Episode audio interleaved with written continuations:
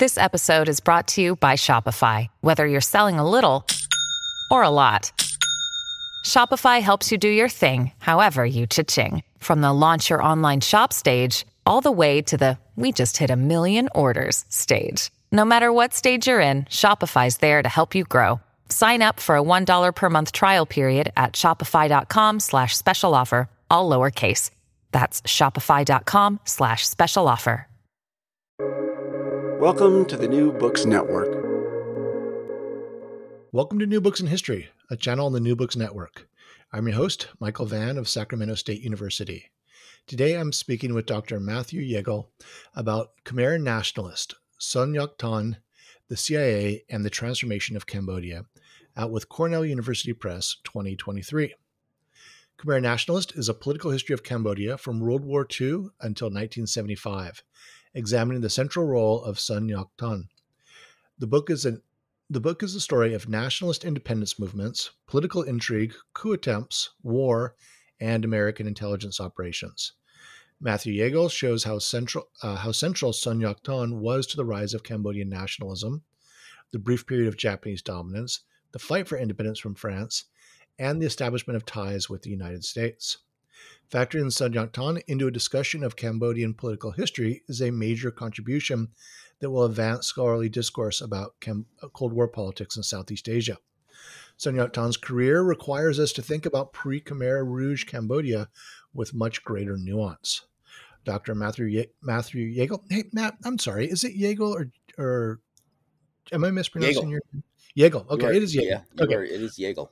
Sorry, people. We'll leave that in there. Uh, Dr. Matthew Jagel earned his MA at Northern Illinois University with a thesis entitled uh, PHILCAG, um, The History of Filipino Involvement in the Vietnam War, and his PhD with a dissertation on Son Ngoc Thanh, obviously the source material for this book.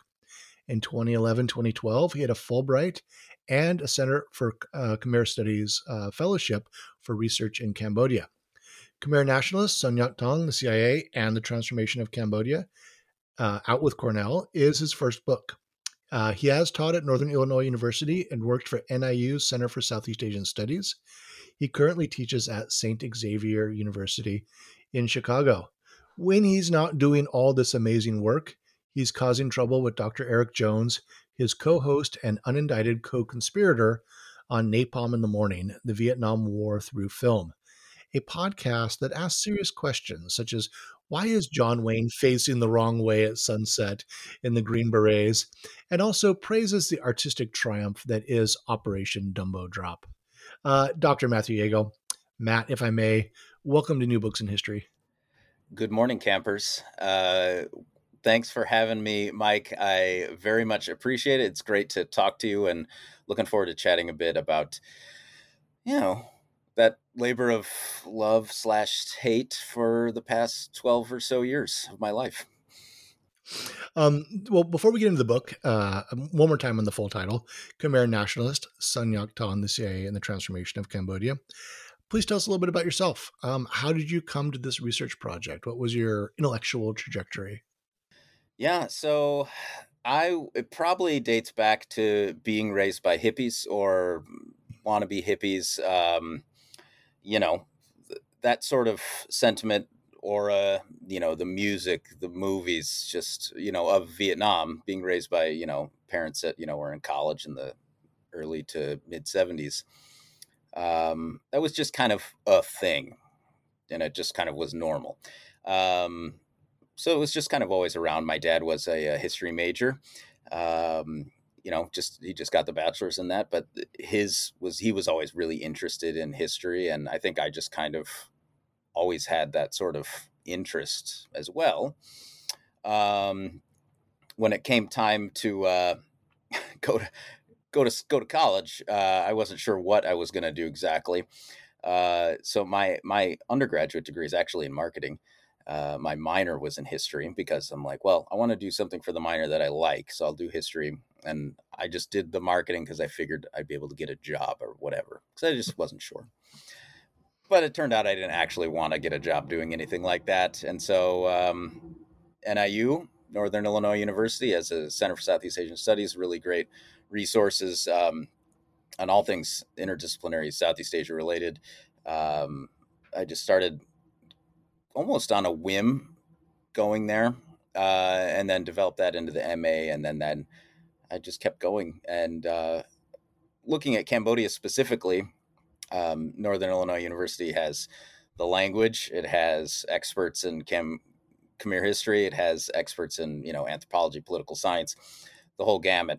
Um, and I knew I wanted to do something kind of Vietnam War era, but not Vietnam. Uh, so I wanted to, yeah, I think I think having that backbone at NIU uh, with the really strong strong resources in Cambodian history. Uh, and Ken Clymer, my advisor for my dissertation, uh, working with me, it just seemed like there there's a kind of uh, some unexplored avenues maybe we could get into, and so I think that's kind of how I got started in it, and and then you know it just went on and on and on. So yeah, and you were drawn more to political history. Um, this is this is really in the the realm of uh, like traditional political history, right? Right. Well, I I think just kind of reading, you know, like looking at like a David Chandler or, or Ken Clymer, my you know advisor. Um, you know, some of their stuff. This name would kind of crop up, Son Ngoc Thanh, and it would kind of be a little bit mysterious. There's some stuff, some connections with the CIA. It's it's not exactly clear the full extent. There's a lot of sort of mystery behind that name, and um, you know, he's kind of mentioned or touched on a bit, you know, and Chandler's really good um, tragedy of, of, Cambodian history or, or, Ken Clymer stuff or or whatever. But um, there's no deep. There's never been a deep dive on him. Um, and so so what, so what what's what's your elevator pitch for uh, Son Ngoc Thanh? I mean, how do you how do you describe quickly describe his life? And we're gonna we're gonna spend another fifty minutes talking about his life yeah. here. But but what's your what's your quick pitch? For, like who who was this guy and what does he represent? Yeah, sure. He he represents a few different things. I think one of them is um, during during the French era. Still is is kind of one of the leading voices for for kind of nationalist independence uh, in Cambodia. Uh, as time moves on, he is he kind of morphs into a role of sort of dissident agitator of Norodom Sihanouk. Uh, he and through through that prism, he gets connected with the South Vietnamese government, Thai government, and the United States, whether it's U.S. Special Forces, U.S. intelligence, um, and he's involved in a couple coup attempts, some one successful, one unsuccessful, um, and and yeah, he's prime minister twice of of Cambodia.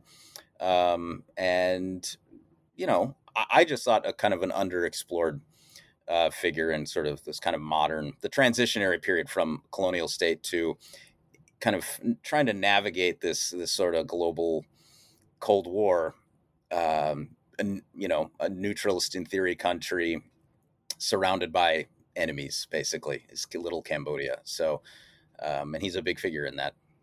And I think you make the point in um, much of the literature on the politics of Southeast Asia and the Cold War, there's this bit of a great man in history narrative, right? So, um, you know, uh, Ho Chi Minh dominates Vietnam, Marcos dominates the Philippines, Sukarno and then Suharto sort of dominate uh, Indonesian history, obviously, and and Cambodian history really is is the way it's been written is dominated by Sihanouk, and then in many ways this mystery of Pol Pot because it's you know yeah. And the bridge lon nol the bridge character i guess right between the two but um uh yeah and and focusing on Son Ngoc Thanh he is you know the book is it's the title of the book um he is he is kind of a vehicle though for looking at a few different i think underexplored topics in modern cambodian history. So it's not a traditional biography it is it's not you know going through you know his personal life in great depth or anything like that it's kind of using him the figure the political figure as a way to examine in some in some deeper depth these other kind of I, w- I would argue underexplored uh, avenues. Yeah and I, and I think you also note that um, there isn't a a deep uh, ar- archive regarding him. Like there there just isn't that much material right it's not a it's not a ton, and it's hard to hard to find some stuff. David Chandler did do a lot of really good heavy lifting um, uh, in so so many ways in Cambodian history. You know, um, so he had some papers that he shared with me um, that uh, that he acquired over you know years and years and years and years.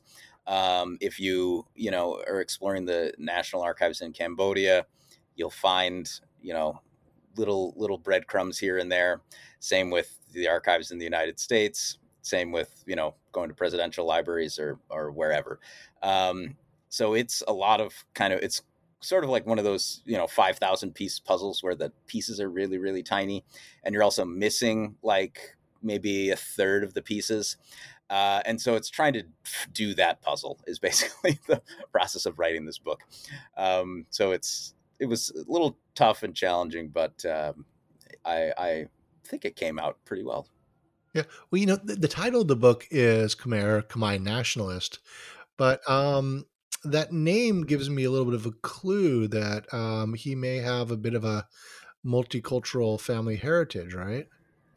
So he is uh, born in South Vietnam.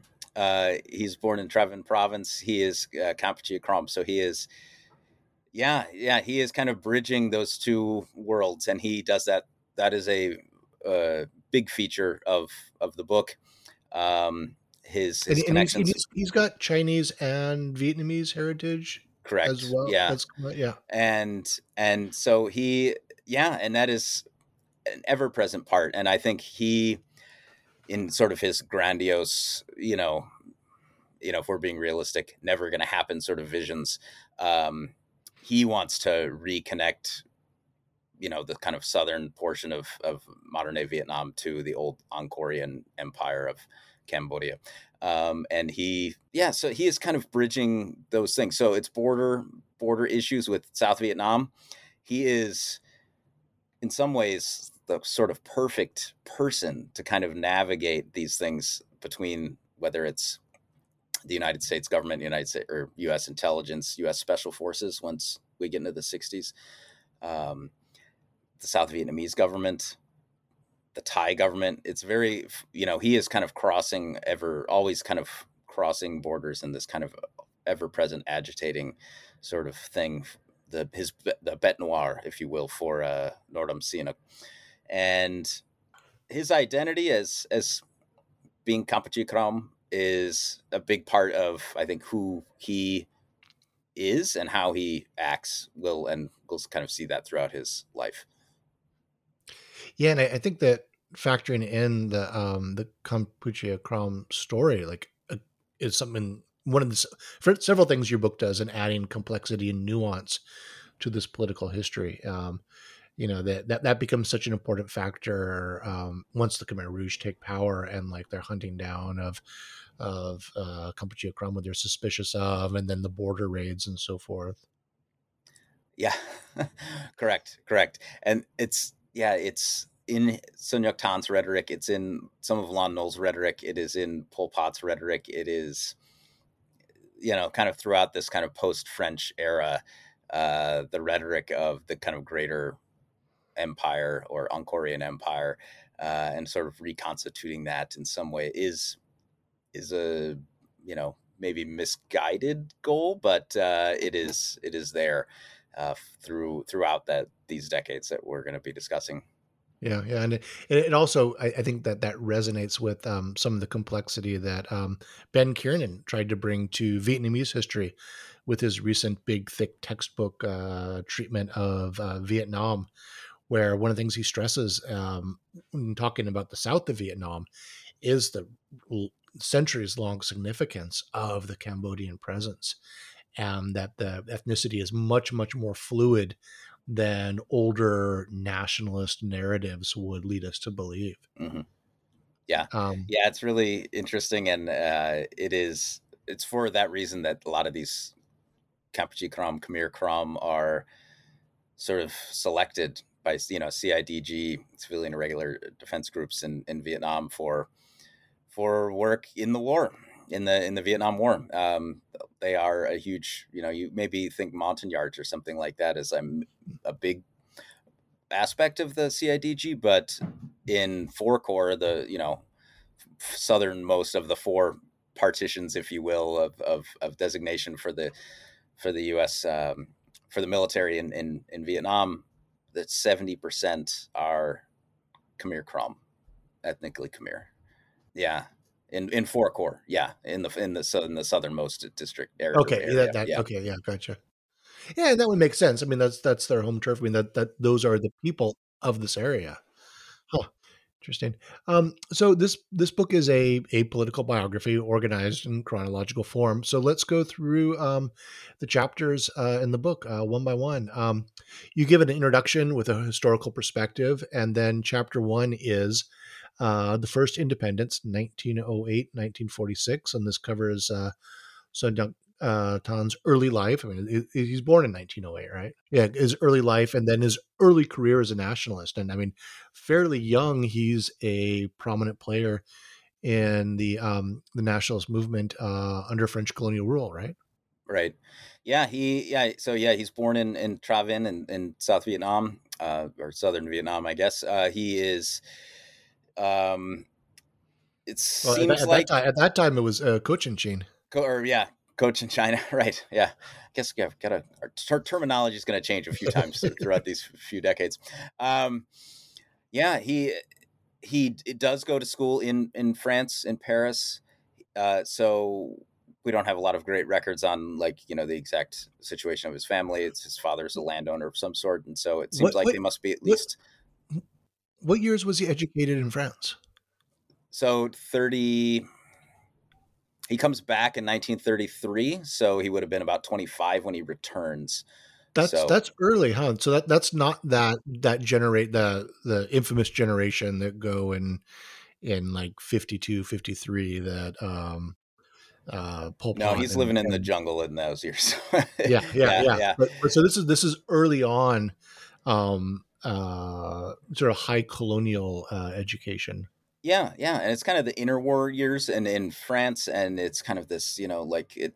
The intellectual stimulation must have been, you can assume, you know, really, really strong. And he comes back, you know, he is not a um, card carrying communist or anything like that. He comes back and gets involved pretty quickly with uh, the Buddhist Institute, which is um, a boy. It is kind of a modernization of of Buddhism, but focusing on Khmer at the same time. So it's a nationalistic Buddhist institute, and it's which which the, Penny Edwards wrote about, but it, ironically, it's created by the French, and they've got a they've got a strong project, right, trying to tell the Cambodians they're Khmer and not Thai, and therefore create that boundary, right? Right, right, yeah. And her her book is really really good, and is a yeah. was a great helpful source in the early, you know, and kind of investigating some of these early Buddhist connections. Uh, so yeah, I really recommend her source. Um, it is called Cambodge, uh, 1860 to 1845, I believe. Uh, Cam- Cambodge, the cultivation of a nation. That's right. Okay. And in playing the um, terminology game, she's really adamant, like call it Cambodge in this time period because it's this French construct, right? Correct. Yeah. Yeah. So yeah, it's it's so it's through that through the Buddhist Institute when he I think has kind of his nationalist sort of instincts are maybe nurtured, developed. Uh, he he through that is recruiting and potentially nationalist minded monks uh, to make a little bit of a longer story a little shorter. It it is kind of leading up to a uh, once once the war begins and and Japan has taken power, but France is running day to day operations um, he, he sort of sees potentially a maybe this is a chance to throw off uh, throw out the French. And he is in a lot of his rhetoric if you look at his some of his writings some of his letters from this era he is if he's writing to a japanese official for instance he is definitely playing up the oh, we are all on board for the uh, Asia for Asians uh, stuff that you guys have been talking about. We we love that uh, here in Cambodia, and so it is not exactly clear if he's just really naive or if he and I I would probably uh, if I had to if I had to lean one direction, I would lean in this way. He is using that rhetoric in those co- uh, connections to kind of use Japan, the presence of Japan, to get the French out. So he hopes the the plan. There is a plan for after the arrest of a of a prominent Buddhist monk in 1942. There's a big demonstration. Uh, the kind of becomes known as kind of the uh, you know the umbrella demonstration that where you know it's thousands are demonstrating in front of the kind of uh, French colonial residents there, and the plan is that Japanese uh, uh military officials are going to kind of come to their aid. Uh, that does not happen. Things get kind of too chaotic. Uh, France French officials kind of you know intervene kind of put down, arrest a bunch of the demonstrators, and Son Ngoc Thanh, with Japanese aid, flees to Battambang and then to Bangkok. And he soon finds himself in in Japan. So he will spend about two and a half years in Japan during the war. Uh, he assumes a Burmese identity. He uh, he becomes a, I believe it was a corporal in the Japanese military. He is wow. so he is all. Um, the I, I think Japan's perspective is they're kind of stashing this pretty prominent figure, which he is in Cambodia at that time. He is known as kind of this nationalist, anti-French figure, uh, and so I think uh, from Japan's perspective, when the time is right, maybe they could bring him back to Cambodia uh, and insert him into a position of power, and he will, you know, be play nice, I guess, which is sort of what happens. He comes back in May of 1945. He's welcomed back. He uh, becomes uh, Minister of Foreign Affairs and then Prime Minister. So he's Prime Minister in, in 1945 of Cambodia, and that lasts for a few months till the war ends. But, but that's that's what you reference in the um, in the title of this chapter. This is the first independence, so it's not an official independence. I mean, the France would still very much like its colony, but after um, uh, March 9th, 45, the Japanese displace everybody, and so there's this this sort of uh, twilight. I don't know what, what's what the right term for it is, but like they've they've they've declared their independence, but it's not recognized right? And Japan, quote unquote, is recognizing it, but it is not a recognized independence by anyone else really. Um, so yeah, it's the first independence. It's very loose term. It's this kind of brief, fleeting, and I think Son Ngoc Thanh's mind. Um, hey, this is the path forward. We were gonna we're gonna forge our path ahead uh, in alliance with Japan, and we'll work with them uh, in Asia and you know that's the idea, and it doesn't obviously last. France, French and British troops come back. He's arrested. He is taken to France, put under uh, house arrest, and I, I, don't think it was um, you know brutal brutal life or anything like that uh, there, but he is there for till 1951. So from 46 to 51 yeah so, yeah he's it's in the fall of 45 is when he's arrested so okay because so that, that's your next chapter in your next chapter uh, uh return return to exile so yeah so first he has this exile in japan and then comes back and has a moment of of power and then is arrested now by the French, sent to France in in you say forty five or forty six? Yeah, the end of forty five. He's yeah, in the fall of forty five, he's arrested and and then how long is he there for until till nineteen fifty one. So then what? What he comes back in fifty one. So and... so he comes back. He is there's a hero's welcome for him with giant signs and banners, and thousands of people are waiting at the airport.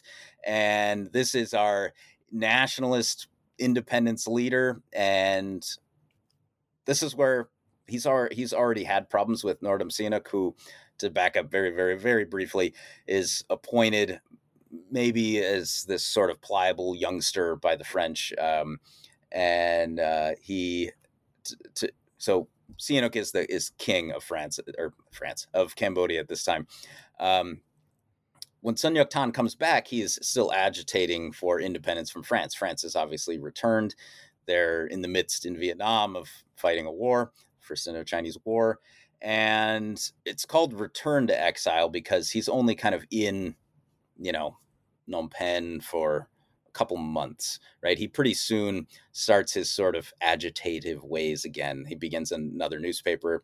Uh, well, he I didn't mention his first one, Nagaravata, yeah. um, which in the 1930s. In this in is, the 30s. Is, yeah, Nagaravata is right. the nationalist newspaper, right? Right. It's a nationalist newspaper uh, founded by him and one other, and and he began he starts another one, um, Khmer Kraok, and this one there's not what just lasts a couple months, and he is by doing things like that, by being politically active, he is breaking his the the the what I don't know the that's not his bond Con- conditions France, of his parole. but his conditions of his parole. There you go. Yeah, uh, yeah. So he he flees to the jungle in the north northwest Cambodia, and so he is back in exile. So he is agitating for independence from the outside. Okay, he has a large political following. The Democrats, uh, political party in Cambodia, are very, very much aligned with Son Ngoc Thanh.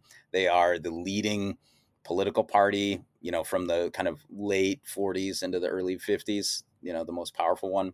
And Sihanouk, in an attempt to, and I argue, an attempt to neutralize um, neutralize a lot of Son Ngoc Thanh's political power and influence, starts to move away from what has been sort of slow transitionary steps towards maybe some political independence in Cambodia from France or whatever to a more hardline stance over the intervening couple years when you know kind of climaxes in 1953 uh, when they do gain independence and Ngoc Thanh does credit Sihanouk for that and he speaks for a very brief period of time glowingly of Sun, of Sihanouk's you know path to, toward independence.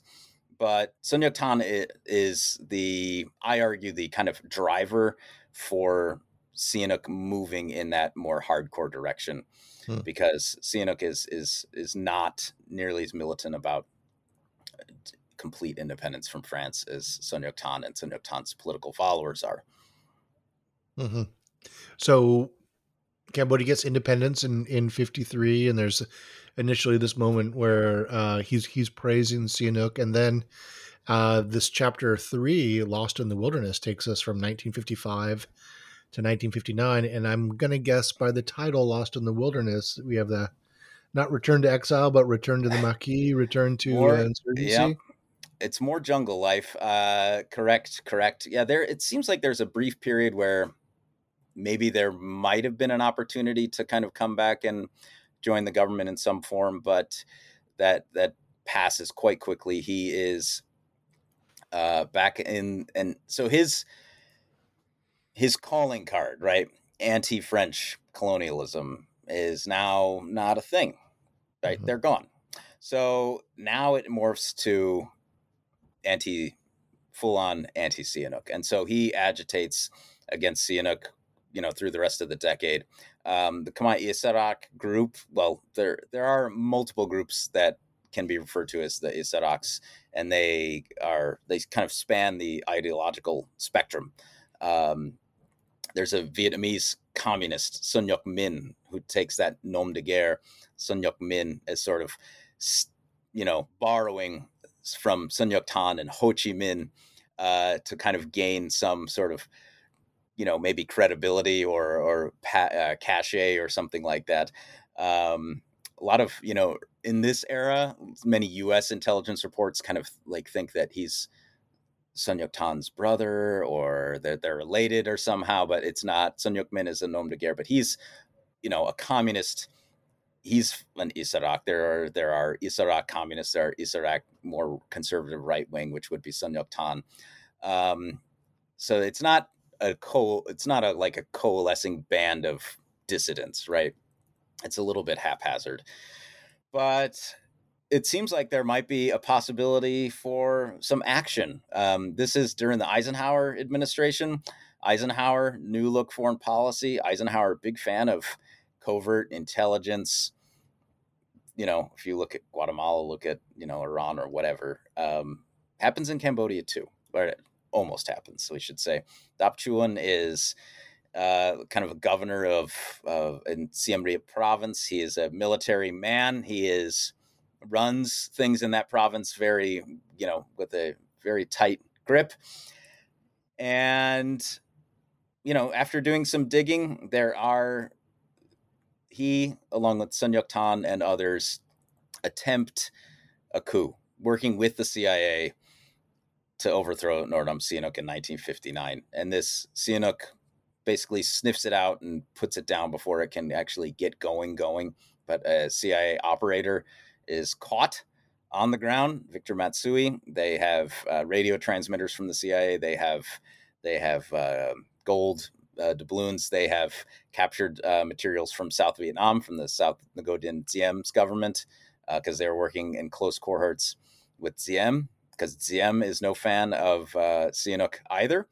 Uh, and then working with the Thai government as well. So you on both sides of Cambodia, uh, South Vietnam and Thailand, you have more conservative governments that are not too thrilled with maybe Sihanouk's proclaimed neutralism, but also, you know, m- leaning leftist, we will say. Mm-hmm. Uh, the United States is no fan of that either.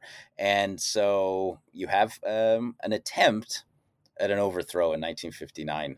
Uh, and so that was a fun, uh, a fun one to uncover and discover uh, during the research process. But but Sihanouk's able to to nip that in the bud. Yeah, and, and... he sniffs it out, and uh, Dap Chhuon is um, he is uh, killed while attempting to escape. In air uh-huh. quotes, uh-huh. is the okay. official line. Um, so is is the fighting in Siem Reap or is it actually? They, yes, they're they're busted in Siem Reap. Right, they don't get to the point where they are like in a they are attempting assassination or anything. They're caught kind of building up to that. Um, but the CIA is definitely involved. Uh, this is uh, one of the things, fun things to find at the uh, Kennedy Library uh, was mm-hmm. Uh, the transcripts of a conversation on it was November twentieth, nineteen sixty three, uh, between Kennedy and Roger Hilsman discussing this, and he said, "Is it?" Kennedy asked Hilsman, "Is that true? That whole fifty nine coup thing?" And Hilsman doesn't get into too many specifics because of plausible deniability and everything, but he says, yes, it's true. The 59 thing is true. We did, um, we did support that. And Kennedy basically is just like, damn it what the hell, man? Like, what the hell is Eisenhower doing? You know, um, and you can hear that conversation. Oh, this, is, this is, days before Dallas. That is two days before he's killed, wow. and that is one of the you know Kennedy's tapes are not nearly as extensive as as, as uh, Nixon's, of course, but that is a taped conversation, so you can hear that actual tape of that conversation as well, and it covers a few other interesting uh, aspects they're, prob- too. They're probably not as colorful as the LBJ tapes but, but, we, we don't have to get into that. Okay, Not so moving on. Pants. Yeah, moving on. Um, so chapter four, uh, the breaking point, 1960, 1964. So now this guy's gone, uh, been part of a failed coup, and so where is he for these next four years? Yeah, so he is. This is when he is working. This is the Khmer Serai group starts in 1959. Um, Free Khmer. So they are groups of Khmer Krom that work with intelligence, U.S. intelligence, and their goal is overthrowing Sihanouk still. So Sun Yat so Tan is. If they're, if they're Khmer Krom, are they now southeast? Are they in yeah, the border so, the border region? So, so, they're on they're on both borders. They are on the border of South on South Vietnam and the Thai border. So they but so his, his, his, political career has gone from uh, the the northwest up in Siem Reap, and now he's right. on the other side of Cambodia, right, working with an entirely different crew of allies. Right, but yeah, U.S. intelligence or would kind of ferry um, Khmer Krom from the South Vietnamese side to the Thai border, uh, and so there were basically outposts on both borders. oh, okay, okay. Khmer Serai, so and okay. Son Ngoc Thanh is the titular figurehead of this group or whatever. At the same time, you have this is the CIDG is getting started. CIDG start was actually CIA created in 1961, kind of morphs and kind of becomes absorbed into MACV in 1963. But from its in, in inception, it is CIA. Um, so is also recruiting Khmer Krom for the CIDG. So you have Khmer Krom working with the CIDG, so working with the U.S. and you working with U.S. Special Forces. So Son Ngoc Thanh is involved in that whole procedure, and then the Khmer Serai are the. It's not that they're not affiliated with the CIDG because I don't know they kind of are, but they are they are the quote unquote independent um, agitators, I guess, mm-hmm. and they are most for the most part they are agitators towards Sihanouk. Um, they don't have huge numbers, right? They are not yeah, capable I'm of. Curious, curious about the numbers. Do you?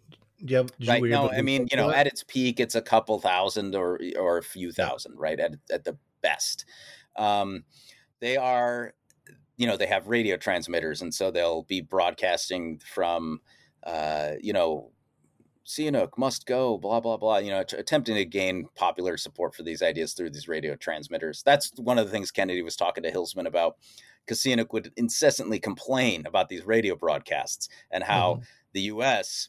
could, if it wanted to, do something about them, but they wouldn't. And Kennedy has no idea, you know, why does he keep saying about these broadcasters, radio? You know, he's asking Hilsman about this. And Hilsman's like, well, yeah, you know, there maybe has been kind of some involvement with some of these groups, uh, you know, again, plausible deniability, not getting into much detail. Um, and, so yeah, and that was are. A, that was a key strategy in uh, Guatemala in um, in overthrowing uh, the Arbenz regime, uh, the the radio transmissions, and mm-hmm. they they sort of created the sense that there was a much stronger force against imminent, the government right. than there really was, right? Right. Right. Yeah, they're broadcasting. These are broadcast from the mountains and kind of mostly from the mountains in the northwest or the mm-hmm. west in Cambodia. Um, yeah. So so again, he is.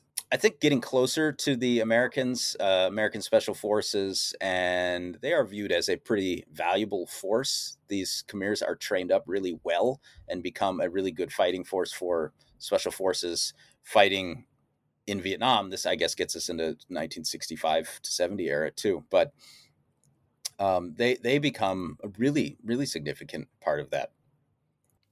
Okay, so that uh, that's going on for several years. And then chapter five is Path to Power. And this looks at the last uh, five years of Sihanouk's rule. What is uh, what is uh, Son Ngoc Thanh doing in this era? More of the same. Um, more, more, of the same. More, more Meki, more more jungle. More, more right, exactly. Yeah, I mean, this dude spent, I mean, just decades, you know, roughing it. Um, in and out of roughing it, I should say, because you know when he's in Saigon or working on recruitment, you know he he's not roughing it, but um, it is yeah he is this kind of lost wandering figure. I mean, at this point, he's about sixty years old, and he's yeah. been at this for a long time, and um, it is yeah. So it's more agitating. The U, the U.S. and Cambodia break relations. Well, Sihanouk breaks relations with the United States in 1965 They've broken relations with South Vietnam in 1963 because South Vietnam is continuing to give support for uh, for Khmer Serai, for for Son Ngoc Thanh. Um, these cross border raids, um, you know, the U.S. you know military would say, oh, maybe we were chasing Viet Cong or something across the border uh, bombs mistakenly, in air quotes, mistakenly falling on the wrong side of the border in Cambodia.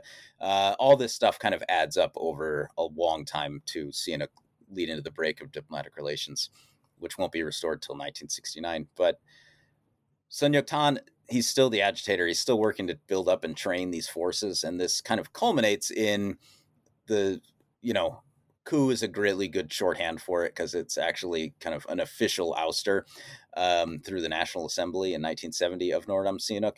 Um, but we'll just call it coup because it pretty much was that. Um, Sihanouk is maybe being in the eyes of conservatives in Cambodia, like Lon Nol, military figures, uh, Son Ngoc Thanh, he is being way too cozy to communists uh, nor Vietnamese communists, at least. He's not cozy to communists that are in Cambodia.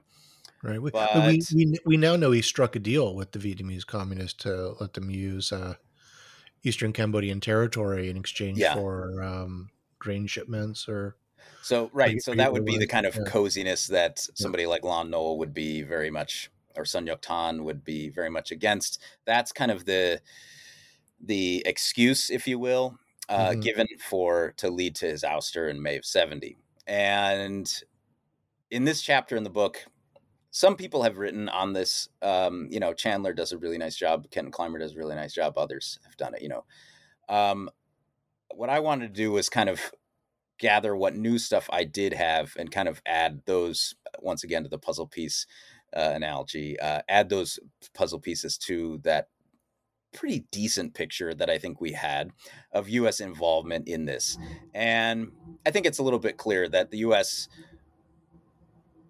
probably, uh, let's say, highly probably was involved. Uh, they did not have, you know, U.S. forces on the ground, but U.S. is is probably highly plausibly, highly probably advising and behind the scenes giving support to this group. And a lot of those uh, members that kind of lead this charge are Khmer Krom or Khmer Serai. And, you know, I think there is a lot to be said for the Trojan horse theory which is many, many, many Khmer Serai, quote unquote, surrender to the Sihanouk government um, in the months ahead of time. And they are basically just kind of repurposed into the Lon Nol's army at that point. Mm-hmm. Okay. So that, but they are not allegiant to Sihanouk at all. So, mm-hmm. yeah, there is, there's some really good, um, man, some really good dives um, looking at in in the book kind of getting into the weeds a bit on on you know like the thornton letter where he describes some of the contacts and and, and discussions with intelligence figures u.s intelligence figures support for the coup um, whatnot. So there there are a lot of there's still a lot of loose ends. This is not a done done deal done this story is not fully told. There is more to go and investigate with this story but my hope is that i kind of added a bit to it and kind of clarified some of it and clarified Son Ngoc Thanh's role with it. He, on the record, claims, yeah, CIA was involved. I worked with the CIA. We planned it out together. Um, so that's him saying it. I don't know if I would take what he says at 100% face value, but he there's a lot of other smoke around that fire as well at the same time. So uh, yeah, that was a that was a fun and and tough chapter to to work on. Yeah, yeah. So then, um, chapter six, um, always an outsider, looks at um, really his final years as a political player from 1970 to 1972. Um, what's his role in the early years of the Lon Nol regime? Yeah, it's interesting because it's like, hey, you did it, right? This whole your goal for the past, you know, how many decades has come true. Sihanouk's gone. Uh, you have a a uh, republic go- government you uh, that uh, that is maybe swayed more toward your political persuasion. Um, what what are you going to do next? And you know he's not going to Disney World. He's going to find himself continuing to Mike. Get ready for this. Continue recruiting for the U.S. Special Forces, training up those guys. That's what he's doing a lot of in the initial period, you know, 1970, 1971. He is made like i am forgetting the exact language of the title, but it's essentially an economic head of economic position in the Lon Nol government. The economy is not doing well, uh, and it is seen as man, this could be, you know, significant for him politically if he does well and is able to get the economy turned around a bit. Uh, he is so he is on the periphery. He is not kind of a main player in the government. He is still popular, for the most part, figure, though. You know, young intellectuals, students, monks have for decades, and he's had their support. Uh, he finally, this has to do with a whole lot of different kind of in, inner workings within Lon Nol's cabinet uh, and Lon Nol's health and all this stuff. But he eventually finds himself in March, March 20th, 1972, prime minister again. Yeah, and he, he, had been prime minister in what, 45. 45. right. And now in 1972. And now in 1972. So he is prime minister for the second time. He's also kind of directs foreign affairs. Uh, and so this this only lasts until the fall. So it's, you know, what what roughly six months or so in this position and it is a highly neutered position he doesn't have a lot of political power as prime minister but i think from lon nol's perspective boy um, we there's a lot of people aren't super thrilled with how things are going you know in the civil war with khmer rouge aren't how well things are going with my government Son Ngoc Thanh relatively speaking kind of a popular guy uh, he might be able to bridge some of those gaps. So let's bring him into the fold officially, officially. And so he is brought in for that period of time. There is a an assassination attempt is made uh, on his life right in front of the. He's in a car, and there are a couple mines kind of strapped with a wire right right in front of, of the royal palace palace there street i've walked many many times and right on the on the river or on right the... right right, correct right on yeah, the river yeah. that's where his office is uh yeah. is overlooks the river there and like the, the cambodiana hotel and that whole yeah so, yeah, it's right right at that kind of yeah yeah yeah right it's been 10 years since i've been there but yeah really really nice area today um and two mines are strapped only one of them detonates so I think the damage could have been a lot worse. He may have been killed in this. Three of the bodyguards that were with him in the in this vehicle are injured. Uh, a monk on a bike is severely injured, but he is not killed. It's also not clear who that came from. There are, if you want to get into, you know, rumorville, you know, could have been Lon Nol's brother, Lon Non, is in rumorville, maybe involved. But anyways, yeah, that gets so so he's kind of sent out to pasture, if you will, in September 1972, and he goes back to South Vietnam. And yeah, so that's that's that's your conclusion, right? The uh, an unglamorous ending. He yeah, and it's retirement. It is he goes unglamorous. He is he he says he's retired. Um, you know, and at that point he is you know what sixty four. So um, yeah, I guess retirement age, maybe even still in France. Um, and uh, it's, it's 64 in France now. is it 64 in France now? Okay, yeah. But, so, but again, so, it, it's it's not the years; it's the miles. I mean, this is he had some decades mileage of living in the jungle, and I mean, right. just just I was just contemplating this guy's life, and it's just astounding. Um, yeah, the that toll that must have taken on him physically. Right. Well, it his he continues doing what he does, Mike, in his last kind of few years there, which is working with the United States Special Forces and recruiting more guys and training them up. And, you know, he's back and forth a little bit, but for the most part, he's back in what he considers his home in South Vietnam. And, and, and th- those are those spooky years. So, like, if he's if he's going to Saigon in the fall of '72, the United States uh, ends the war in January, right? Yeah. But the war doesn't end, right? We've got yeah two more years. The United States ends. It's that's when portioned. things get really spooky, yeah. like in terms of spy craft and all yep. sorts of stuff, right? So what, yeah, yeah. he's organizing um, Khmer Krom troops in South Vietnam. Yeah, in South Vietnam still, still to fight and uh, to go fight in Cambodia and is it against Norman? Khmer Rouge? Yeah. Against mm-hmm. okay, against Khmer mm-hmm. Rouge. Yeah, they, the, the Khmer Serai, form, you know, the former Khmer Serai, after they become integrated into Lon Nol's army, they are the best and the brightest. Like they are the best trained, best soldiers, and they get completely decimated almost immediately um, because they're at the front lines of all this of all the fighting against the Khmer Rouge. And after that, you know that then then you're working with you know then you get into the whole ghost ghost soldier thing and very very incompetent uh, and and a lot of corruption and everything associated with the the military in Cambodia.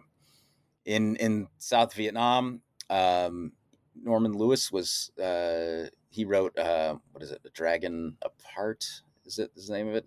He did some investigative work around this time, uh, meeting with some of these you know Khmer Serai that would get kind of trained up at this specific temple would kind of be the meeting spot, and uh, they they said um, that uh, oh, and Ho Chi Minh's last will and testament that uh, he said that Son Ngoc Thanh, anybody that worked with him is is is cool essentially because just like Ho Chi Minh was, you know, fighting for, you know, freedom and liberation, Son Ngoc Thanh was doing the same thing. And so somehow this is not true, but somehow this is a rumor that is spread among a lot of the Khmer Serai, you know, as you're getting this is like toward, you know, the end, like when the writing's on the wall and it seems like 74 74, 75. And it's like the writing's yeah. on the wall. Saigon's they, going to they, fall. They think they've got a Ho Chi Minh get out of, get out of jail free card. They, some of them do think that, correct? Yeah, which turns out to not be the case. It's not the case for Son Ngoc Thanh himself either. He is imprisoned. Uh, he passes so, away. So, so, just just to slow, slow, you down a bit. So, yeah. uh, Saigon falls slash liberated uh, perspective. April thirtieth. Uh, April thirtieth, nineteen seventy five and uh, now the show's over. So he's been collaborating with American Special Forces for 15 plus years on both sides of the border. So he's a long time. Yeah, so he's he, he's definitely on a list, right? Yeah, and he it doesn't take long. He is taken prisoner uh and he is suffering from diabetes at this point, so his health is not good. He's, you know, a relatively speaking older older gentleman uh, he languishes for about two years in the Chi Hoa prison. He passes away on August 8th, 1977. Uh, a family member that was imprisoned with him uh, there, also, you know, worked worked with him, Khmer Serai, uh, said Son Ngoc Thanh refused to collaborate in any way, refused to give any sort of information at all, ref- refused anything uh, for the victorious North Vietnamese and um, probably passed away from a combination of hunger strike slash you know the diabetes and other health ills he was suffering at uh, at that point nearly 70 years old. Yeah. So what is the significance of his life? I mean what what what what does this all mean? Well that's a good question. What does it all mean? Um, I, I think it means that nationalism i think it means a few things right? I think it helps us better understand kind of nationalist inspirations against the french during that era. So i think that's kind of one sort of section. Uh, i think another thing it helps us better understand is what is the us involvement like in cambodia? Um, Kenton Clymer has a two volume series on United States relations with Cambodia. So that's an essential place to go for that full big picture story. But if you want to get a little more in the weeds, I think this is a great kind of companion piece to that in that it helps flush out some of that story in in some more detail, flush out some of that story with with US intelligence, with with US special forces and that their relationship with Sun Tan and kind of what why is he so involved and so dedicated to this he's involved his involvement with South Vietnamese government, his involvement with Thailand, his involvement with Kuomintang in Taiwan. He's involved with them too, and he goes there at one point to meet with to meet with leadership there to attempt to get support from them. So it is the kind of that whole relationship of the the more conservative, quote unquote nationalist uh, ide- ideology that Son Ngoc Thanh has is is a good one to flush out in some more detail, and hopefully my book does that as well. So so that's what I hope it contributes to is a little bit of better understanding in in kind of those two sort of different yet connected elements. Yeah, and and what I appreciate is um, here's really important political history of Cambodia that intersects at certain moments uh, with the Khmer Rouge, but it's that's not the 300 pound gorilla dominating uh, the narrative, right? Like there's the, yeah. there's these other political movements. Things could have gone a very different way, and you know, as right. as many historians like Shawcross and others have argued, you know, it was it was the bombing of, in the early 70s that really set on this different track. So, getting more complexity, more nuance, more detail in the political history of the 50s and especially the 1960s, I think is really invaluable right. because oftentimes it's, it's, very simplistic like everything's just leading up to the horrors that start on April 17th, uh, 1975, and then you know sud- suddenly end in 1979 like that's cambodian history. There's a much much more going on. Yeah.